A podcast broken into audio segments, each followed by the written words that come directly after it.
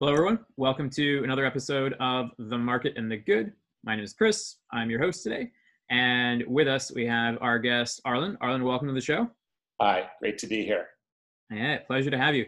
And for those who do not yet know Arlin, he is one of the founding fathers of the plant based menus, blended burger, and in his spare time also loves really walking it out with the acoustic bass and getting creative with Legos. So, Arlin, thank you for joining us today.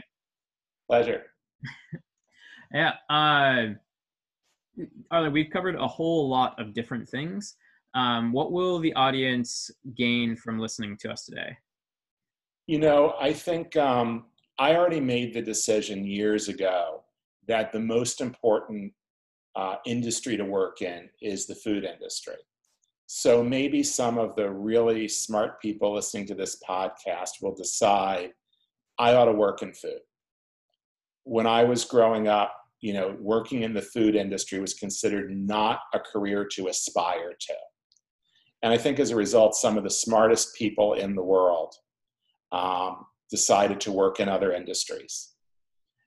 And that's taken a toll on, you know, the ability for the industry to innovate, to manage, and sadly, we found, you know, taken a toll on the planet when long range thinking and the willingness to integrate complex science uh, is not something this industry is so good at, even though it uses more water, more land, emits more carbon than just about anything else we can do, and is also the biggest uh, influence on our health and for a lot of people, whether they're even having a good day and enjoying themselves, if we're lucky enough to eat. So maybe the audience will decide to do a career change that would be really great. If not, maybe we'll just make some different choices. Oh, yeah. So a little bit for everybody, whether they're in the, the life changing, career changing space or just the, the daily decisions. Yeah.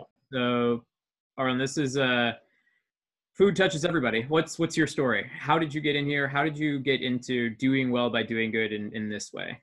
So, like I said, the food industry was not a place where you were supposed to work.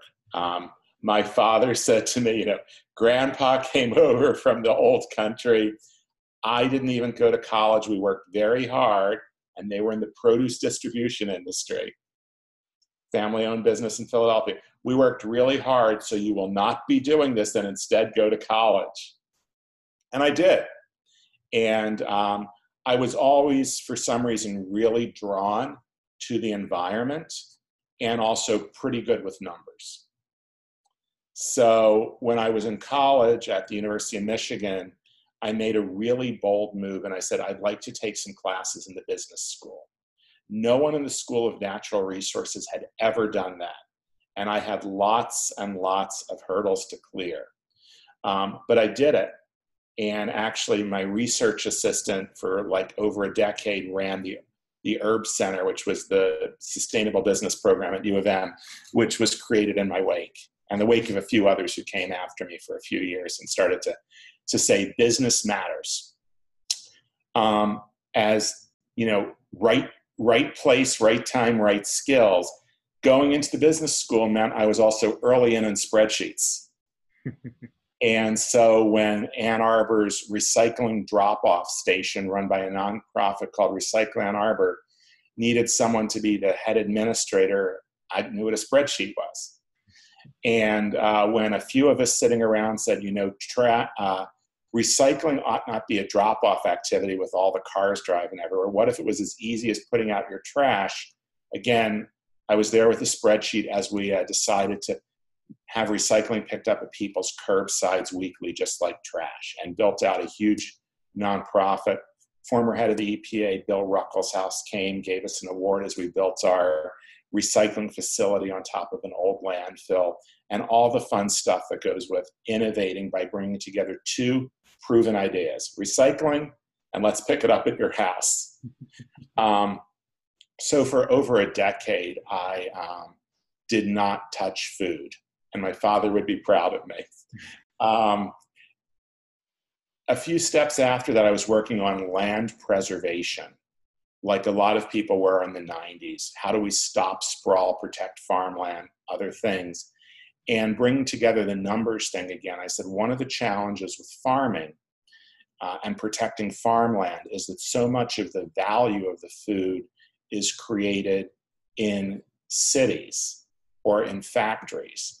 And uh, I was part of a, several projects to figure out how could we make farmland more economically viable um, compared to other land uses. That was what the argument was about in the 90s. So we, we led some advocacy work to get farms recharacterized as small businesses in Michigan so that they could get the marketing assistance and the other government supports that small businesses get, lower interest loans, and on and on and on, and created this idea of value added foods being made on the farm and perhaps sold locally. I also became president of the food co op, and we grew uh, you know, a $4 million local food brand in Traverse City, Michigan out of that. But the thing that caught the attention of uh, some other folks was when I did an analysis and wrote a paper of what would happen if school cafeterias sold fruit and vegetables bought from farmers near them, which was not a thing. And um, that allowed me to uh, be awarded a fellowship by the Kellogg Foundation uh, to look at the role of food in society. And there was my pivot. You know, I went all in on the food industry. I did the pivot and I started to study the role of food in society with a lens towards how does business decisions create value for communities or producers that do better, better practices, etc. Um, the weird thing about philanthropy is that you're not supposed to make a lot of money out of it. So when I was working for the Kellogg Foundation, I had you know said communities do well when they quote unquote win the lottery or they're the one whose grant gets awarded. But the, all the other communities that apply don't get a garden or a school program or a food bank or whatever. Said I wanted to work with a bigger company and to see how change might occur inside of that. And so I asked if I could contact the Kellogg Foundation. Uh, sorry, the Kellogg cereal company. I was told no, we're not allowed to benefit um, our own investments. And the Kellogg Foundation was the largest holder of stock in the Kellogg Cereal Company. As luck would have it, and being at the right conference at the right time, I made friends with uh, the founder of Cascadian Farms, dear, dear man named Gene Kahn. Started to work with his little company, and right then and there, they were the subject of a hostile takeover by General Mills. And so Gene said to me, I know you're at the foundation. You understand the sustainability thing. I'm going to be given a job, VP of Sustainability. I don't know what that means. I do know how to sell frozen fruit. Um, would you like to, uh, be, you know, consult with uh, with me and help set this thing up? And that's what we did. Um, I left the Kellogg Foundation, set up Changing Tastes, the firm I've been leading now for 15, 16 years. Wow, 16 and a half years. Um, and we've been working on helping businesses make better decisions about what foods to offer consumers. We covered a lot of different um, ways of how food people relate to food, how it's not sexy or uh, not the, maybe the industry to go into. Given all of that and, and the importance of food, what's the idea in brief? What's the the problem that that you're seeing, and maybe some of the solutions uh, to that that folks might consider? So, there's two things that are going on different foods have very different environmental footprints. We've all heard beef has a big carbon footprint, beef has a big water footprint. Um, rice has a big water footprint, but a much lower carbon footprint. It really is true. Uh, different species act differently. When we eat plants, that's relatively an efficient way for us to get calories in sun to plant to us. When we uh, give it to animals, there's an extra step and a reduction of efficiency, but about one in 10. But people love to eat animals, and animals are a part of our planet. And I am not one of these folks who says, let's just go vegan. Rather, the role animals have on our planet is they are kind of our rototillers and fertilizers. And it's important to grow food in ways that replicate natural systems so we maintain soil and water health even sequester carbon at places like White Oak Farms. They're you know taking it as far as it can go. So we need to both change the amount of different types or the ratio of different types of food we eat. And we need to reward or incent better production practices. And those two things get really tricky to do at the consumer level. Most people, believe it or not, in the US spend more than half their food dollars buying meals that were designed and cooked by businesses and culinary professionals, and less than half their food dollars buying ingredients from the grocery store to cook at home. So we're actually deciding to give those choices about where the food comes from, how it's grown, and what ratio, say, meat to rice to apples to celery we're going to eat to a business.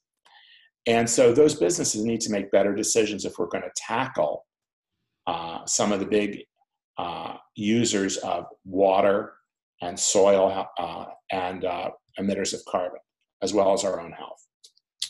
So we focus on helping the professionals who make purchasing and menu and merchandising decisions make better choices.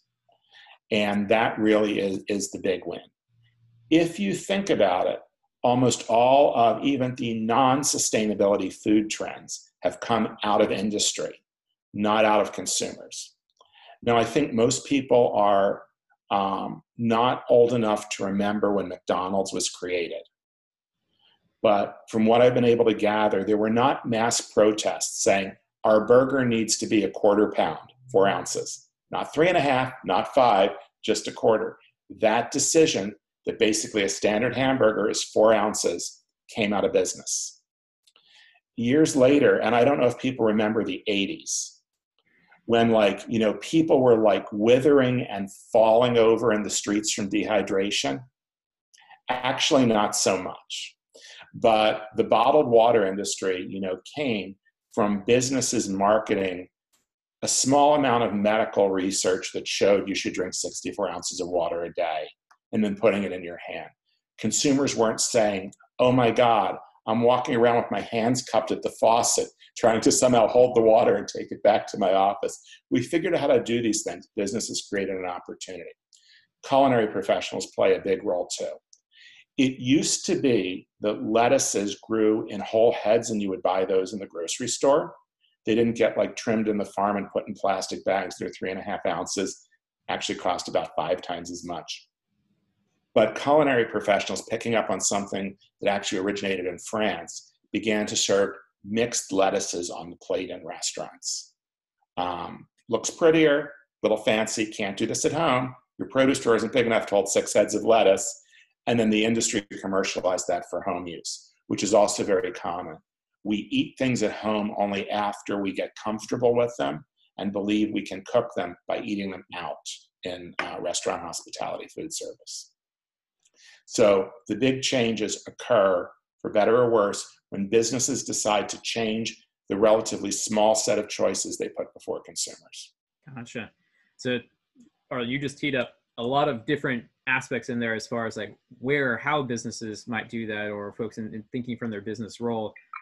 What's what's the one call to action today? If, if the audience leaves only doing just just one thing what's the the one thing that those business leaders should think about? Or if folks who have a choice in business what they could do how they could do it?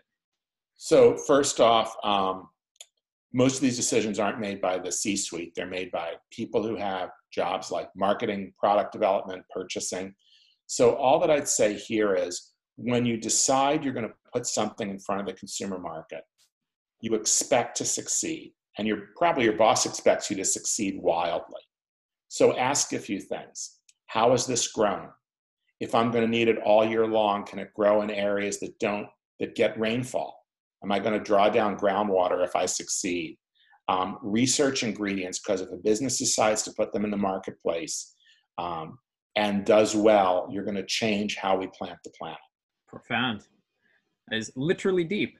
Uh, well, Arlin, thank you so much for joining us today. A little bit of uh, actionable insights for everyone and definitely a lot of awareness for everyone. Thank you. You're welcome. Yeah.